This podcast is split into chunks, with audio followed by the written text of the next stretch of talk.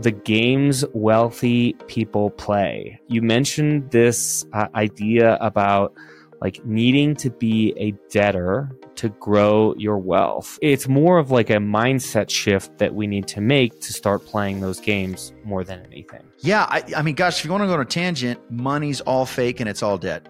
And they can print to infinity, and that's terrifying and it's a crying shame. We shouldn't have to go get educated, become a professional, go get a job, work for our money, and also learn how to invest. It's like a second career. If we had sound money, we could save in a sound money system. That would be enough. It's not enough because it's being eroded by inflation and the fact that the reserve currency of the planet is controlled and can be diluted to infinity.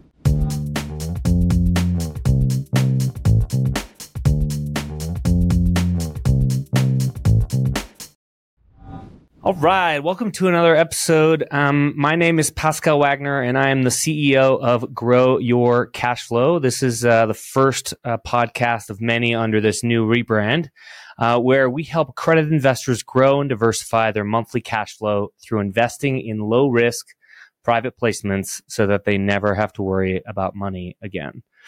We're not financial advisors providing you advice on your specific situation, but our email list social content, and this podcast are all designed to help you learn how to find and vet passive income investment opportunities so that someday maybe we'll invest together.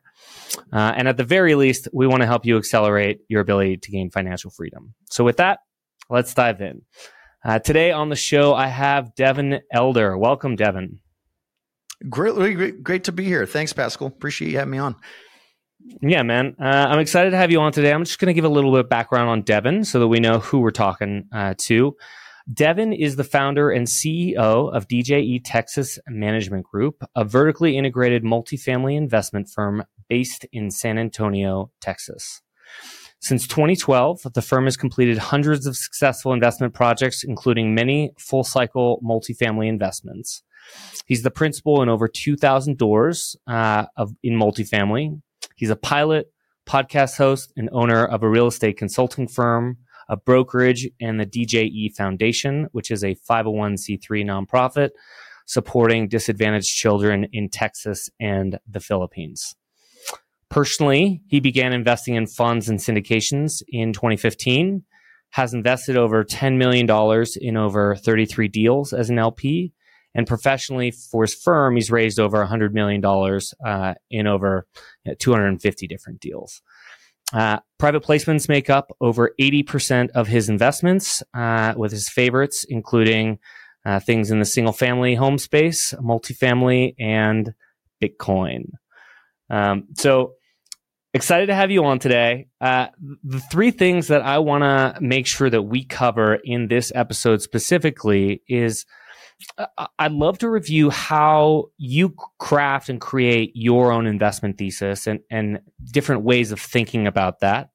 The second piece is uh, the games that wealthy people play. I've, I've, heard you talk about this idea from another uh, podcast and wanted to dive in there a little bit more. And then, thirdly, what to expect out of uh, your fund manager when you're investing uh, in different deals. So, you know, I'd like to combine your experiences of both an LP and a GP to to paint the picture of how you see the world of investing, how you want to operate your firm, and in turn, you know, what you're looking for. But for our listeners out there who don't know about you, your business, your background, can you tell us a little bit about uh, what you do?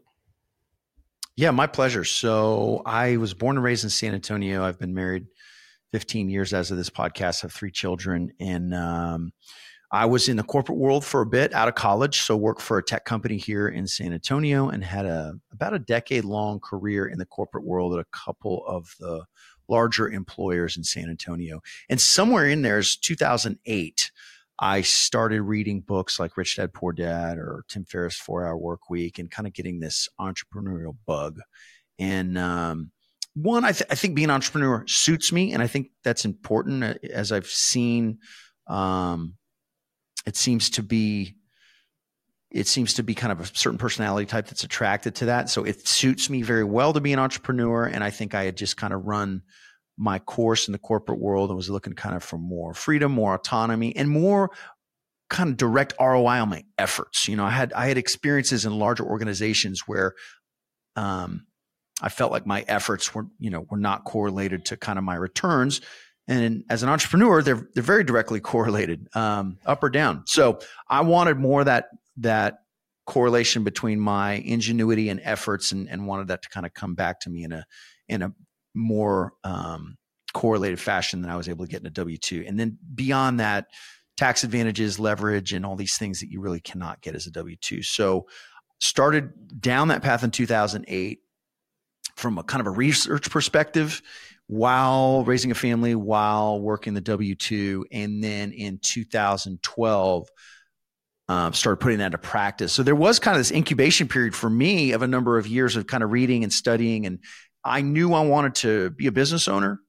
I didn't know what the vehicle was going, to be. It, it, and I really at the time didn't have a real estate on my radar but the real estate ended up clicking and kind of being the vehicle. And by that time in my life, you know, in my 30s at this point, I was ready to kind of go all in. It's like I didn't want to dabble around. I, I really wanted to commit to this real estate business as as my entrepreneurial endeavor. So I did. I started buying houses. I would buy houses with uh, hard money and do the BRRRR method that maybe some listeners heard from, but it's popularized by BiggerPockets, which is a big, big platform for real estate education. But buy it, um, renovate it, rent it out, and refinance it. And so the thesis there was that you could have equity in a house, cash flow, uh, appreciation, potentially, depreciation for some tax advantage, potentially. And the kicker for me, because I didn't start out with a tremendous amount of capital, was I could be in these deals sometimes for zero out of pocket. And to me, that was like this magic trick where I could borrow money at 12, 14% on a house that I couldn't get a bank loan on because of the condition. Could use that high interest money to fix it up, make it perfect, place a tenant.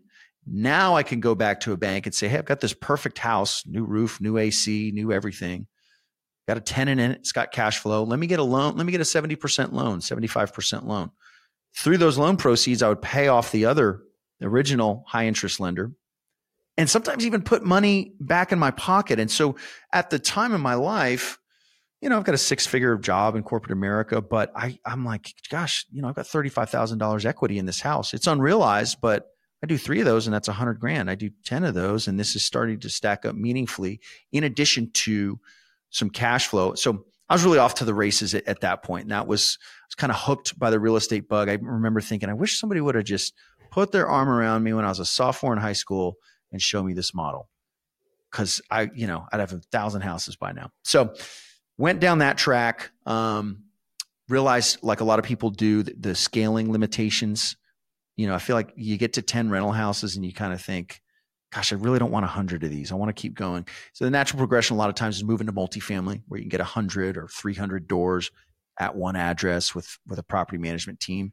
And that's, you know, long story short, that's what I ended up doing, getting into multifamily, a six unit and then a 75, then a 130, and then a two, 250, uh, to the point, you know, now where I've invested in purchased and sold, you know, over 5,000 units. Currently we own and manage 2,000 units in San Antonio. And investors kind of came along with us.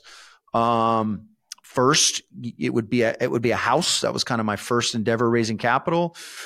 Somebody make a, a loan on a project, and we I'd go fix the project up, and then refinance them out and take the investor out in, in ten months. And then did that a few times. Ended up doing that a lot of times. And then I kind of had a couple of folks that were like my first investors that took into multifamily. Said, "Hey, multifamily's different. It's not a debt deal." Where you're kind of getting this fixed return. This is an equity deal where we're all owners and we're all going to take the ride for better or worse. And, you know, typically longer hold term, three to five years, but typically better return profile too, kind of that 15 to 20% average annualized return target, which was better than say the 10% average annualized return on the, the house stuff or the, or the debt stuff where the investors were acting literally like a bank versus on the multifamily, the investors are acting as quite literally partners in the LLC that you know we're going to profit share. So that that was it. And then along the way, we've expanded to, to some different asset classes. We do some land stuff, we do some industrial, we do some construction, that kind of thing. But in a nutshell, I feel like we're I'm still playing the game I was playing 10 years ago, which is find an asset, put some money in it, my money and somebody else's money. So we're getting some leverage there. I can do more deals with others than I could on my own. Create some sort of value, exit at a higher value, and everybody gets uh, everybody makes money. And you know, our corporate our core values um, our first one is everybody involved wins. And this is something that a mentor taught me early on. And it just stuck with me. And, and it's been really kind of my operating system ever ever since. If we could go to a project where everybody wins, I mean, the contractor wants to work; he's going to get paid. The uh, the this, the neighbors on the street want the work. You're going to improve whatever you're working on. The investor wants to get paid. I want to get paid. Um, kind of looking around, going, well, the, of all the parties at the table on this project, we all win if we do this project. You know, if we can pull this off. So if that's the case, I want to do as many as I can for rest of my life. And so that's kind of what we're still doing today. It might be a 300 unit apartment complex, but looking at it, can everybody in this transaction win? Then let's let's go do more. Uh, so that's what that's what we do today. You know, today we're 75 employees, um, mostly focused in San Antonio a lot of multifamily, but some land and some other projects. So that's kind of the arc of of my career. You know, I, I really enjoy still being an entrepreneur. It's one of the kind of one of the most fun things I think that you can do to to make money with people that you're having fun with. I, I you know, as far as work goes, it's the apex. I, I, have lots of hobbies and do lots of other things, but I really get a kick out of work and um and I you know I've just kind of found my my spot doing that and want to want to just keep doing it. I love that. I love that incredible intro. Uh, one of the the more articulate, um, concise ones. Um, so I think uh, one th- one thing I want to kind of dive into uh, as one of our first topics here is this um, notion of an investment thesis. Uh, maybe how you uh, what your investment thesis is personally, and and maybe how that uh, how that may differ from the firm. You know, some of the things that that come through in my mind um, right now are okay. You've chosen only San Antonio, Texas, so you've decided to to bound yourself ge- geographically. So you know there's probably some thought or reasoning that went into that. There are other um, parts of your you know firm you, you, mentioned you do a whole a whole gamut of things you do single family multifamily industrial you know i, I know that you just uh, opened up a debt fund that, I, that i'd love to talk about and uh, you know, there are some people who craft this investment thesis that say all we do is multifamily in, you know, so and so geography that, you know, is value add or, or whatever. And um, there's obviously a reason for you choosing the strategy that you have today. So, so could you help maybe articulate um, how you think about your investing strategy? Let's go with DJE um, to, to start, and and how you got there and the thought that went into it. Right. I think it's, and you alluded to it, but I think it's important to, to, kind of delineate between my personal investment strategy and then how I view kind of investor capital, because I, I, see those a little bit differently. And the way I view investor capital is I've been doing this over a decade and we've never lost any money. We've never even missed a pro forma. And not to say that that is going to happen in the future, but that is the most important thing in all my companies, right? Is kind of that track record. So that means, you know, being very particular about deals and feeling very good about our ability to execute on, on what we're getting into and what we're bringing other people's capital into. So I would say extremely high standard of care there. With my own capital, I'm a little more aggressive. I mean, my philosophy kind of since day one is invest till you're broke. Keep pushing it in deals. Go full cycle on a deal, keep pushing it. Now, I do live amazing lifestyle you know, it used to be rice and beans, beans and rice back when I was in my 20s. It is definitely not that now. I live an amazing lifestyle, but I push it all back into into my deals, right? And just kind of keep that snowball going. So I'm pretty aggressive on that front. I, I like to not keep a lot of cash around. I like to keep pushing it in deals. So kind of some different philosophies, whether it's it's investor money or my investable capital. I treat them a little bit differently. Um, and then I think the thesis depends on the asset class. You know, when I was starting out as single family, my goal was to buy, renovate, and refinance a house with zero out of pocket as a North Star. Now, sometimes I'd end up five or 10,000 out of pocket. Okay. That's, that's not, you know, that's not bad. Cash on cash returns are great. Building equity, getting depreciation, appreciation, all these things then into multifamily, you know, I studied with people for years that were doing multifamily before I actually got into it as an operator. And, uh, you know, it's kind of just the classic value add multifamily deal. You know, can you find a project at an attractive enough price point where you can go in and make enough improvements to, to improve income, to improve net operating income, ultimately improve the value and exit at some point where you're making a 15 to 20% average annualized return net to the investors, not project level. And that's an important distinction. I, I don't like people talk about project level returns. Who cares? You know, if you're talking about a global project level return, but then the general partner gets 30% of it as a, as a limited partner or passive investor, like I don't care what the global, what the project does. I care what my net is. So I always talk about investor returns in terms of net to investor, net everything, net splits, fees, everything. So the multifamily thesis is um, hey, there's a housing shortage. There's a lot of demand for affordable apartments. There's um, the ability to go in and, you know, the name of the game really in, in multifamily commercial real estate is is uh, the valuation where a dollar of net operating income which just means all of our all of our income minus all our operating expenses is our net operating income. You know, these buildings are valued on a on a cap rate. So if a cap rate is 5, I'm going to take my dollar of net operating income and divide that by 0.05 and I've got $20 of value. Now this is on paper, it doesn't work out perfect, but that was pretty attractive to me when I was kind of studying multifamily and learning from some other operators before I got into the game. One dollar of net operating income, and that could come through a dollar more income. It could come from a dollar of expense decrease. It could come from a combination. But one dollar net operating income on a five cap is a twenty dollar improvement in value in which you can refinance out or sell.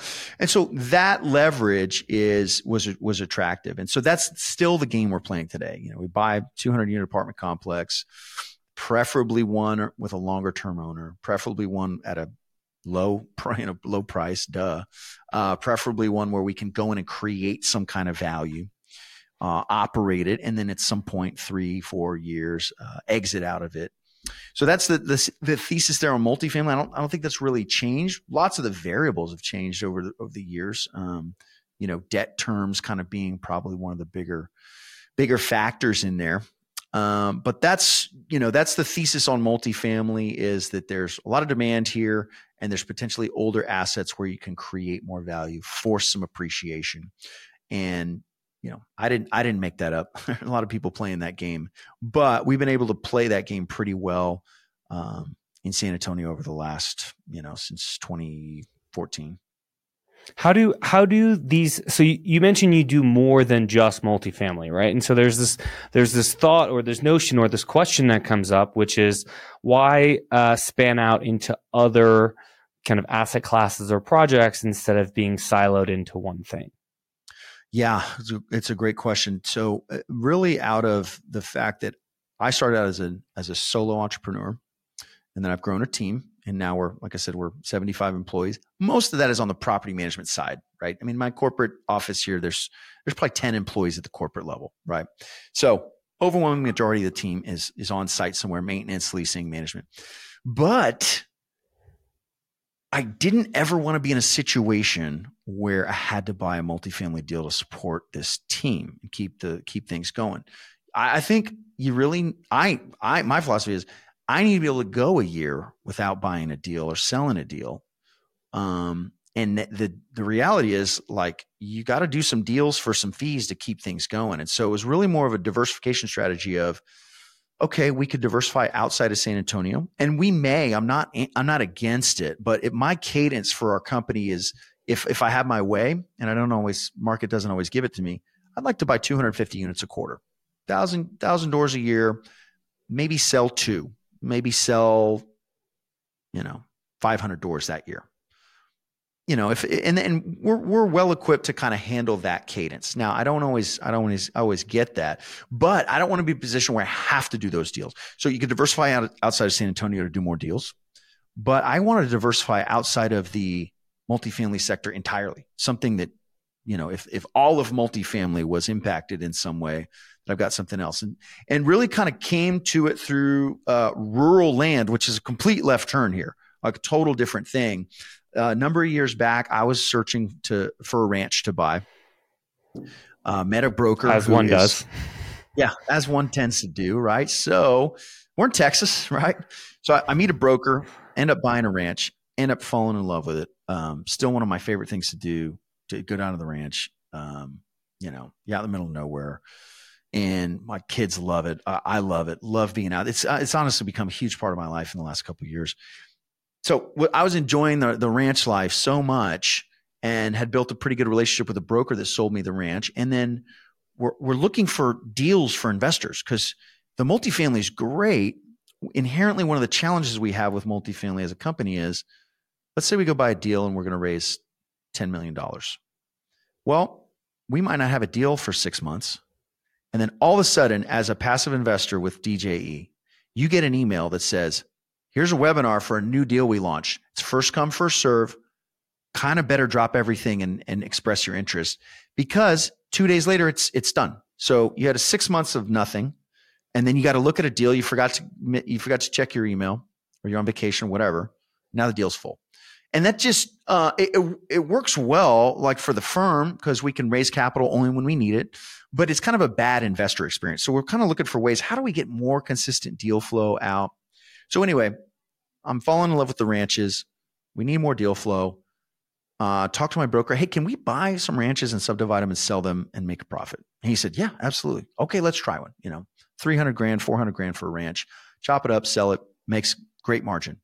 Okay, that man, that was that was easy. like, let's try another one. Make sure that wasn't a, a fluke. Another one. Oh, that went great. Okay, we might be onto something here.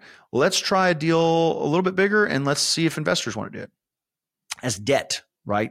Just a debt deal. So they're not really taking the ride on how the deal performs. They're they're basically acting like the bank.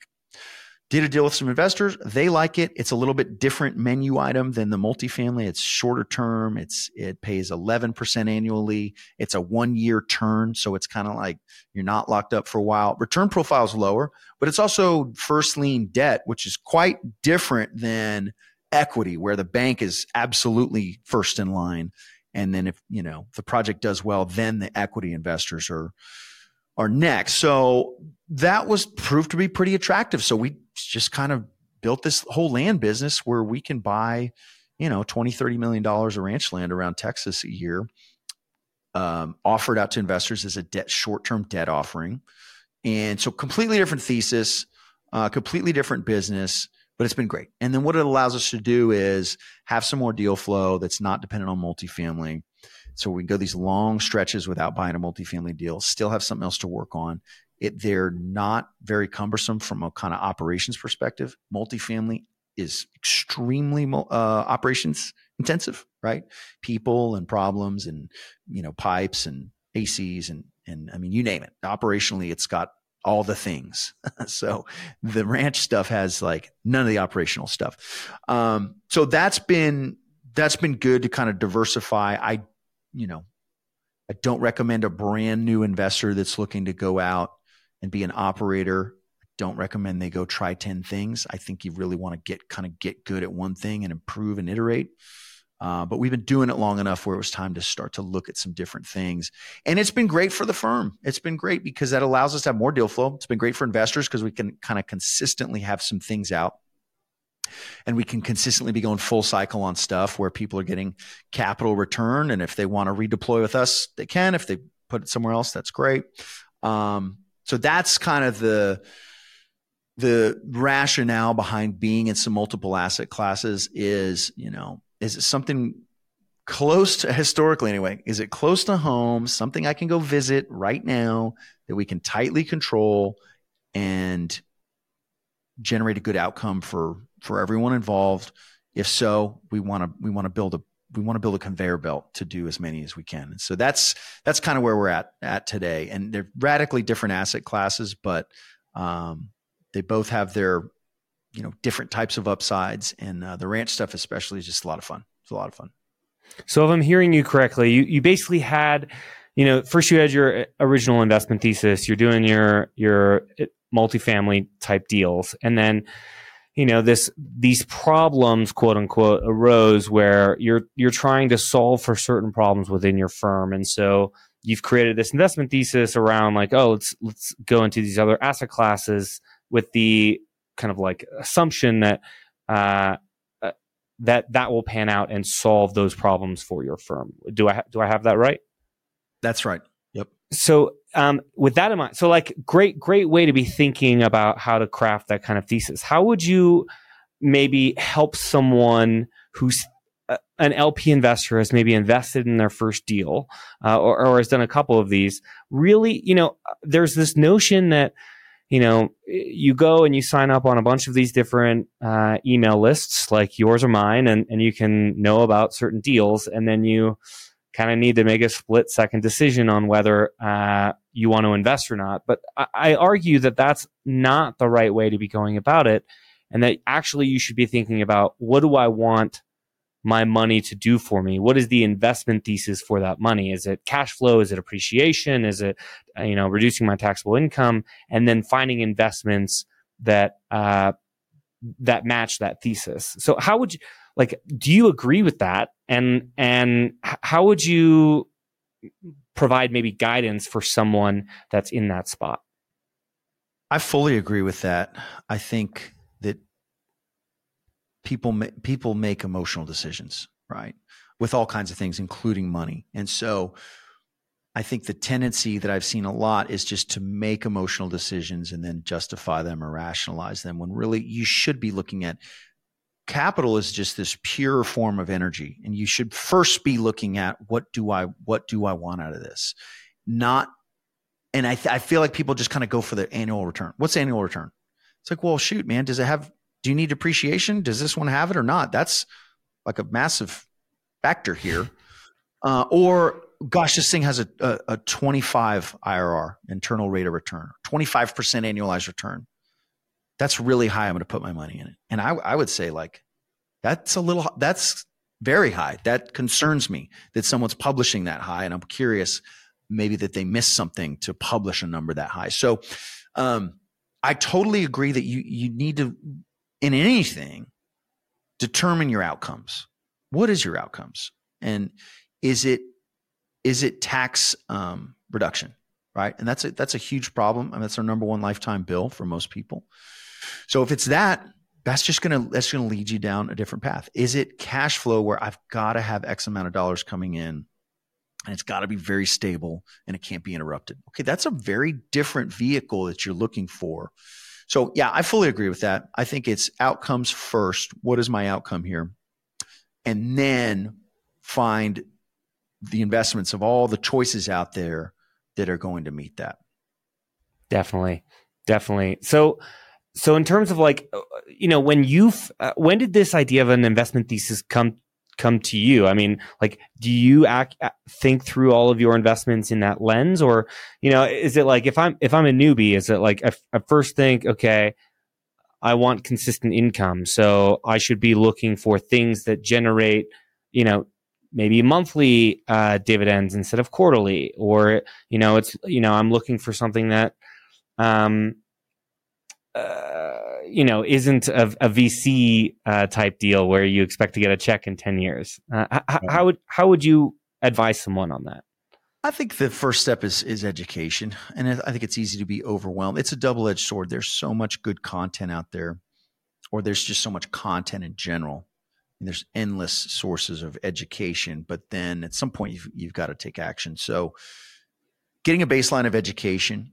Um, I think I think it's really important to talk to other people too. We can we can all listen to podcasts, read books, um, join people's newsletters, things like that. But I think it's extremely important in investing or in anything to talk to other people and get, you know, maybe you maybe you form an investing club with some friends where you can bounce ideas around. But, you know, don't go it alone.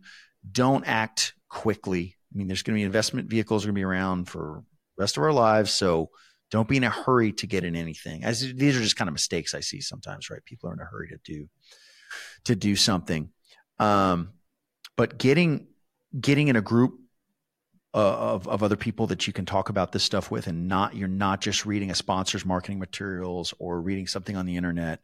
Um, I think I think is valuable, and then start small and be very patient. You know, getting getting into a deal. But I think. Um, you know, for the prospective passive investor, I think it's a lot of research up front just to understand that just the terms, right? And sometimes I'll tell people, hey, go join CrowdStreet just if you, if you have no idea about commercial real estate investing or private placements or alternative investments, go join, go join CrowdStreet. Look at those offerings.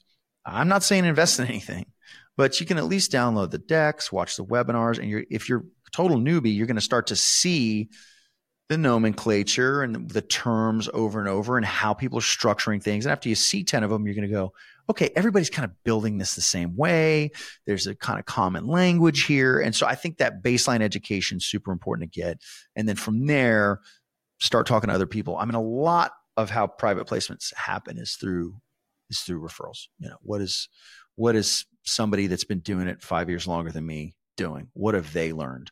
And what are they looking at? Right. And maybe maybe um, like a like any sort of vendor getting a recommendation or multiple recommendations i think is a good potential on ramp there but there's a lot of there's a lot of educational resources out there you can take advantage of just just don't jump in too quick right you don't you don't have to get into this tomorrow you're not going to let me say this to the prospective passive investor you are not going to miss out right um you know, I always I tell a story. I had a chance to buy thousand dollars of Bitcoin at eleven cents in 2011. I didn't do it.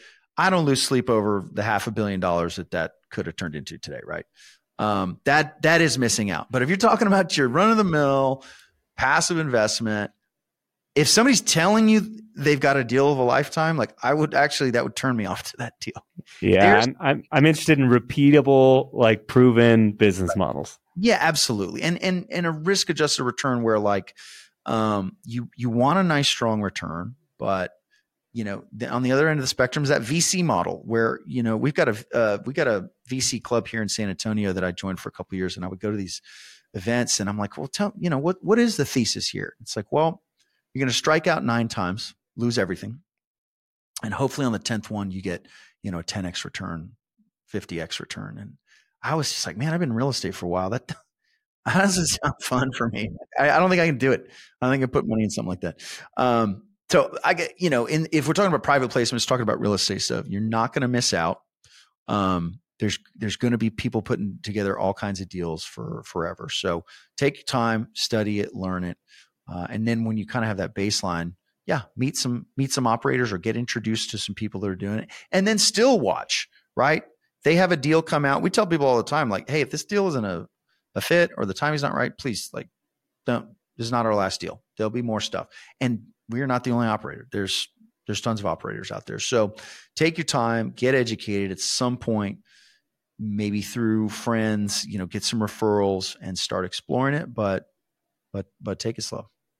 I love that. Yeah. Uh, just like being in certain groups or having someone tell you like that's not a good deal because of X, Y, and Z. And then you needing to figure out like do i understand what x y and z means? Do i agree? Do i not? And forming my own opinion. I think i think half of creating an investment thesis or or even figuring out how to invest is understand you, by default you kind of have to think critically otherwise you're literally just gambling and like taking right. someone else's word. Yeah, yeah totally uh, agree. uh, uh, so I love that. I would love to kind of transition now to to this kind of notion of the games wealthy people play. Uh, in one of uh, another podcast that you were on with the Passive Income Brothers. Uh, you mentioned this uh, idea about like needing to be a debtor to grow your wealth, and would love to just kind of bring that back and and kind of go on a tangent there a little bit. I, I like this idea that you know wealthy people play the game differently, and it's not it's more of like a mindset shift that we need to make to start playing those games more than anything. Yeah, passive income brothers. Boy, that that had been a little while back. I remember that one. That was fun. That was fun. Yeah, I, I mean, gosh, if you want to go on a tangent, um, money's all fake and it's all debt, and they can print to infinity, and that's terrifying and it's a crying shame, right? Because we shouldn't have to go get educated, become a professional go get a job, work for our money, and also learn how to invest. It's like a second career, right? Really is. We shouldn't have to do that. If we had sound money, we could save and and in a sound money system, that would be that would be enough. It's not enough because it's being eroded by inflation and the fact that the reserve currency of the planet is controlled and can be diluted to infinity. So because it can be diluted to infinity, we have to play these games that we play. So um, you're you're never you're never going to save your way to substantial wealth because of the erosion of the currency, right? And it's happened in every society all through time, and it's absolutely happening. So you so if if you're not going to save your way or or work your way um, to a substantial amount of wealth, you've got to play some other games. And and the biggest one is is leverage. And so one of the things I was taught very early on in my investing career was OPT, OPM, OPK, right? That's other people's time, other people's money, and other people's knowledge. And so those are those are the games that we play to compress time frames. And and in terms of debt, um, really all, all the money's dead. You know, it's it's the amount of money that's been printed and will continue to be printed necessitates that we we place this our excess capital into things that will that will grow beyond um, beyond inflation eating away the purchasing power of it. So that's assets, right? You know, if inflation is going to continue to go up, it's going to continue to push asset prices up. That means we need to own assets so that the value of our our capital can be pushed up along with inflation. And uh, you know, on the debt front, you just it's just a fundamental part of um, of growing wealth, and that was real hard for me to kind of wrap my head around because you know I was raised to save money and be financially responsible and pay off debt, right? And um, to an extent in certain areas that that works right? I don't i don't like to have any personal debt. I don't like to have any credit cards things like that. But uh, on the business side this concept of leverage through finance is is gonna is gonna take the return profile and magnify it. Now it's a debt's a, a, a tool and it's a loaded gun and it will absolutely kill you if you don't know how to use it. But it could you know it, it could do tremendous things too. And as as any tool can so uh, I think just wrapping your head around using debt in a responsible way is a, a key to to growing wealth, and um, it's just kind of something we're stuck with. I'm not saying I like it, but it is the game that we're playing because we don't have a sound money system, and that the money the money supply, the world reserve currency is constantly being eroded. So, how do we place our capital in a way that um, our capital can grow at least in in dollar terms, maybe not in purchasing power terms, but it could grow in dollar terms so it's not being eroded. So, you know, Kiyosaki says savers are losers, and that's that's it. You know, you put hundred thousand dollars in the bank in a savings account ten years ago, and your purchasing power has eroded, and it will it will erode over the next ten years. So, unfortunately, we've all got to become once we get to kind of certain stage in life, we've got some capital, some excess capital. We've kind of got to learn a new career, and that is investing. Um, so that's the that's the game we're playing. So that's um, you know that's kind of what I think about some of the games wealthy play from a leverage perspective, and then the other one is taxes. So I mean that that's the that's the big one. I, I said it earlier, single biggest lifetime expense, and I talked to a lot of uh, folks that you know that dawned on them late you know, we're not taught finance in school, and that's a whole other tangent. I'm not going to go down, but you you you know, there's a lot of doctors I've talked to that are like, oh, went to a lot of school, uh, got in a lot of debt, spent a lot of my great the best years of my life studying to become a doctor. Now I've got a high income, and my taxes are absolutely insane. It's like, yeah, you know that you didn't really think about that. So I think you have, you know, if you're going to be wealthy, you have to do, you have to have, you have to have a tax mitigation strategy. So that's one of the reasons I'm personally attracted to, to real estate because I get millions of dollars of depreciation from the projects I do that that offset my taxes, and so that's part of my tax strategy. And it has to be with the with the tax rate um, where it is. I saw a meme I kind of chuckled at. It said. Um, man with don't tread on me flag in front of his house pays 42% tax rate. And uh, that's kind of where we're at. We pay an egregiously high level of taxes at every turn. And in multiple stages throughout, multi, you know, buy, buy, sell, liquor tax, gas tax, federal, you know, we're taxed at every turn. And, but some of that you can substantially, substantially mitigate with not too much foresight. It just takes it takes being intentional, aware of it, and then making a plan. And so leverage other people's time, other people's money, other people's knowledge, uh, and then and then you know is, is, is a huge game the wealthy play, and then tax strategy.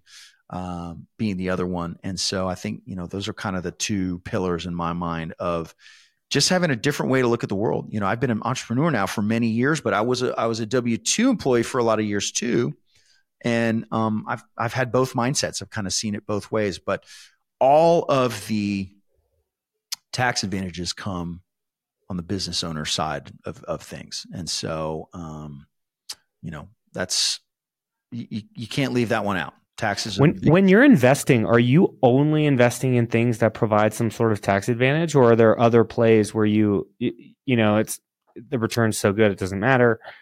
Yeah, it's a great question. For me personally, uh, I'm in all kind of things because I get so much depreciation from the way I'm set up as a general partner in real estate. You know, let's say you buy a $10 million building, I own 30% of it, the investors own 70. I'm getting 30% of the depreciation on a $10 million building. That's one transaction. There's you stack a few of those up over the years over or over a over a tax year. You know, we're as long now I'm on the treadmill, right? Because the next year I sell two assets and okay there so you kind of you're kind of getting on a treadmill for for life with that. Um but i'm okay with that. That's a that's an acceptable strategy you know for me. So for me personally i've got so much appreciation for my general partner holdings that uh, i don't i'm not looking for tax advantages in every single um you know investment that i'm in. But for others that don't have that yeah, maybe maybe you're more selective on and and our offerings that we have. Some sometimes they're debt offerings with no tax advantages. People just want a 11% return. Great. Uh, sometimes they're offerings where we've got depreciation, we can pass that through. So that's a little bit different flavor. Um, and if you're strictly a, a passive investor, talk to your CPA, talk to whoever, you know, whoever's doing your tax planning and put a strategy together around that because it, it matters. What are uh, I want to tr- transition to this final topic, which is this this thought process of what do you think are operator best practices or things that you look for when you're investing in an operator. I imagine that you know first being an operator and understanding how you want uh, your firm to work and how you expect um, how how you want your investors to look at you has has greatly informed how you think about investing in other people's deals. Um, would you align with that statement? And and maybe what are those things that you you think are best practices, or that you expect now, or that you know you you maybe unfortunately are not seeing as much in the industry, and you'd like to see more. Right. I'll start out with a couple of very concrete things, and then I want to touch on something that's less concrete. The, the very concrete things I want to see are ideally full cycle similar deal. So you're you're saying you're going to do this construction project and do it's going to do X, Y, and Z. Show me how the last one you did went. And if the answer is, well, I don't have one. Okay. I don't know if I'm going to invest in that deal. Now, I'm not saying that's a you know, there was a time when I did not have a full cycle deal. We all, when at some point, did not have full cycle deals. So it's kind of funny when a sponsor that's got a bunch of full cycle deals can say, "Don't invest with anybody that hasn't done a full cycle deal." But to me, that's kind of the gold standard. Like, have you done this before? This same product, maybe same type, age, location, and what was the outcome? And if you can point to a string of outcomes, okay, the, the future doesn't equal the past. Investing carries risk, but I feel pretty good about about that. So that's kind of the gold standard in my mind. Full cycle similar deals. Um, co-invest. That's that's obvious, but if you're raising a million dollars, uh, let's say a project is going to have a million dollars in it, whether it's a you know debt deal, cash deal, equity deal, whatever. There's a million dollars going in. What's the sponsor have? You know, a lot of times the bank wants to see 10%. Okay, so the sponsor's got 100 grand in. All right, the sponsor's got 20% in it, 50% in it. The higher the better, right? Uh, the the syndicating by nature, people do it so they can do bigger deals by bringing in other people's capital. So that's great, but meaningful sponsor co-invest, I think, I think is important. So those are kind of the two the two big ones. Has this sponsor done full cycle deal um, with good results on a similar type project? What is their co-invest? And then the other one is, you know, is this the kind of person that would mortgage their house to make me whole if it came to it? And I don't know that there's a lot of people that fit that. And I don't know if there's a way to gauge that. But that's always been my philosophy is I will go on the corner and sell newspapers before I lose somebody's money. And so this is this is actually really interesting because I also know at one point you had this issue around wire fraud, uh, and then an investor mm-hmm. wired you supposedly 25k yeah. sent to the wrong address. Yes. And you made them whole. Like, so, yes. so this is, this is uh, it, part of one of my, que- I want you to continue, but one of my questions here is like, where do you draw the line? Like, how much, it, like, that is a fine line, right? Like, if you own a couple hundred million or you know, tens of millions, a little bit harder to do. Yeah. That's a great point. I think for, for me, you draw the line when it just becomes impossible, right? If it was uh, 25,000 is different than 25 million, right? So at some point, you know, it's the the twenty five thousand dollar decision is easier to to make than let's say a twenty five million dollar decision. Um, so that yeah, you there's just kind of a point where it's like yeah, that, that it just it just doesn't work. Our firm's grown a ton. We got a lot of projects. We we do have tens of millions of dollars out, but they're across dozens of projects, right? So I think there's some safety there in that this is not one $100 million project that we're hope, you know, hoping goes well. It's definitely spread out over a lot of projects. Um, so it's, it's difficult to quantify. Is this sponsor the kind of person that would, you know, refund money in the event of a wire fraud? I, I don't know. You know, I, I know a couple of guys that's happened to, and they've, they've made people whole. And a lot of this is, you know, uh, kind of start out with friends and family. And it's like, man, you know, I'm going to, I'm going to go to the ends of the earth to make you whole. And I just, I really respect that in an operator. Um, versus I've kind of seen, I've seen the opposite. I've seen attitudes of operators that's like, well, you signed the PPM, spell out all the risks. And it's like, oh, God, that's true. We sign these legal documents to spell out all the risks. But to me, that's just, to me, that's a fundamentally wrong attitude if somebody told me they were going to work the next three years and work their tail off and sell all kind of stuff they own to make me whole, like that's the kind of person I want to invest with.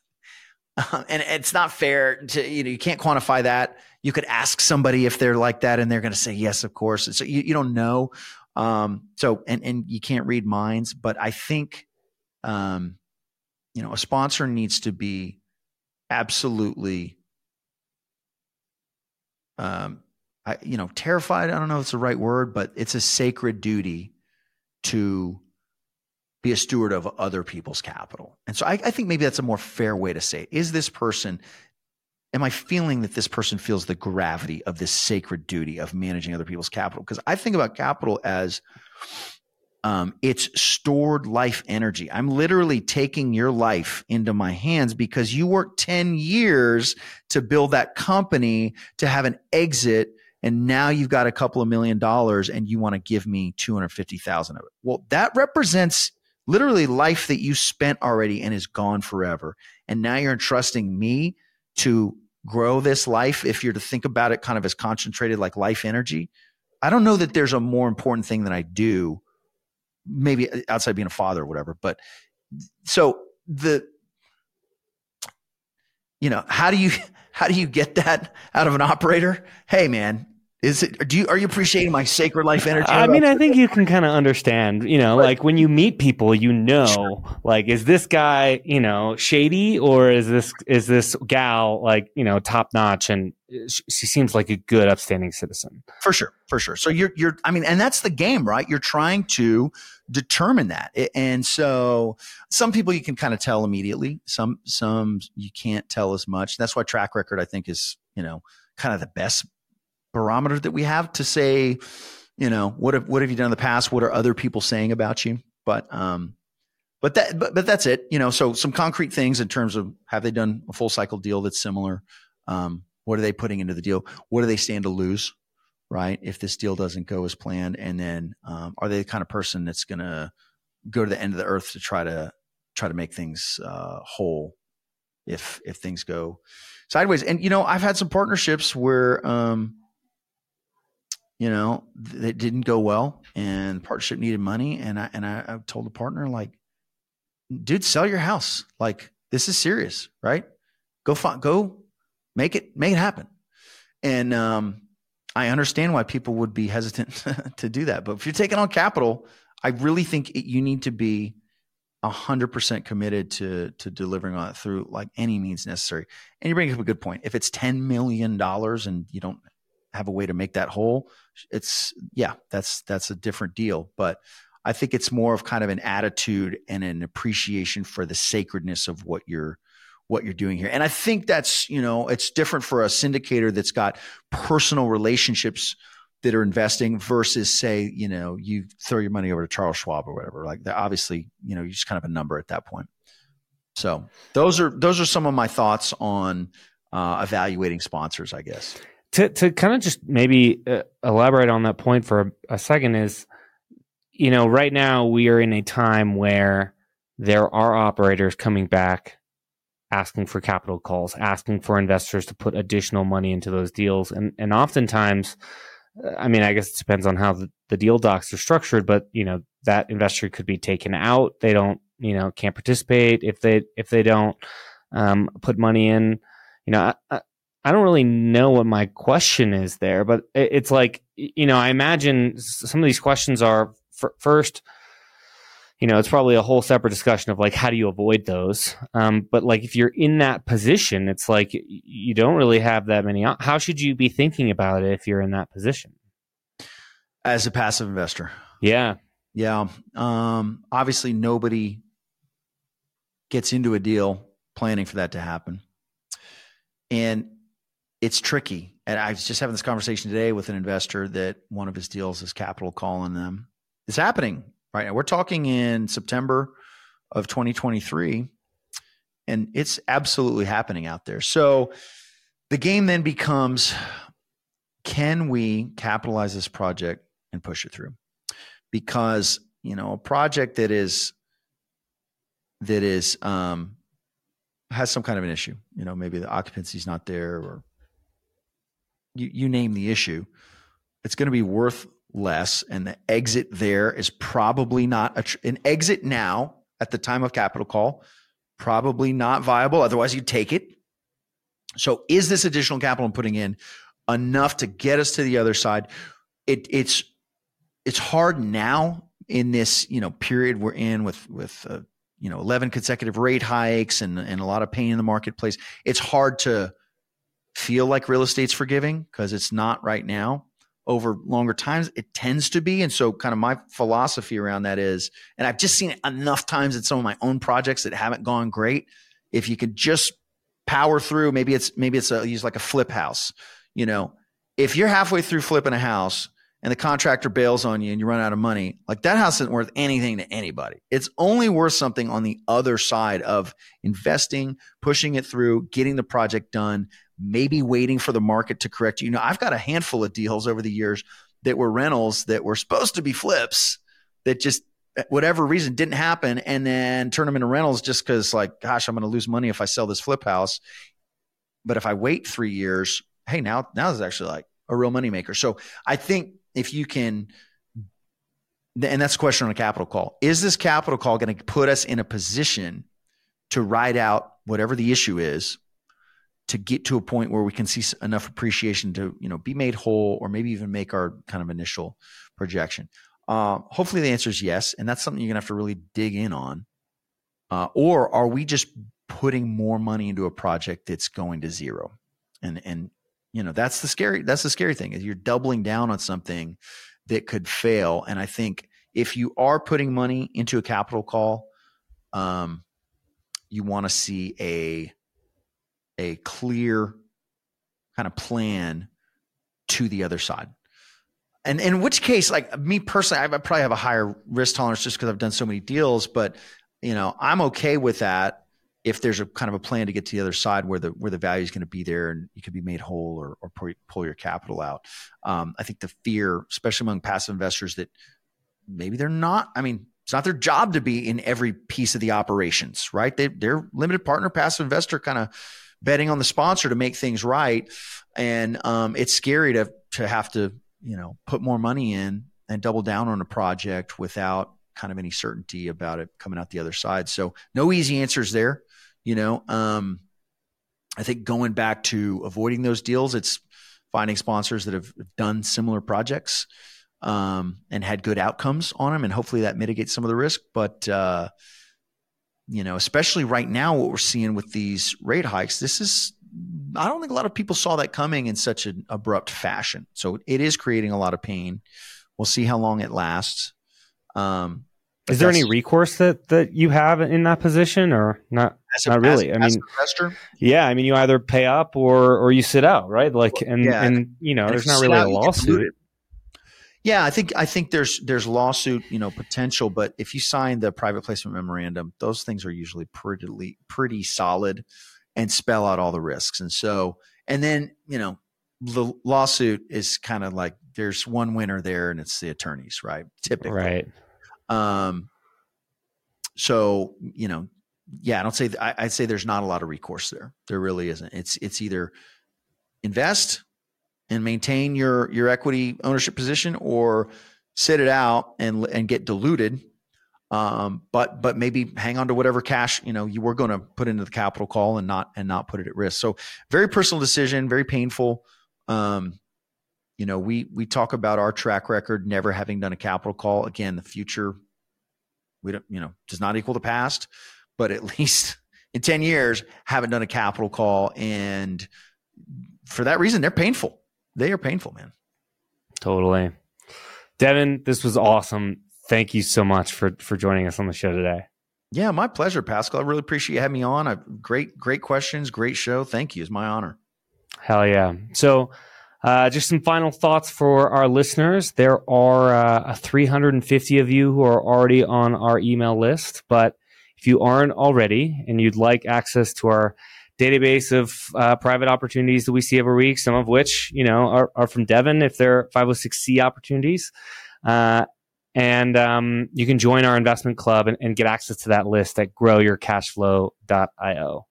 Uh, and lastly, if you have any questions, suggestions, or just love a particular show, reach out to me on Twitter at Pascal Wagner One, and uh, and we'll also have Devin's uh, information in the show notes, so you can reach out to him as well if you have any have any questions. So thanks for joining us, and I will see you on the next show.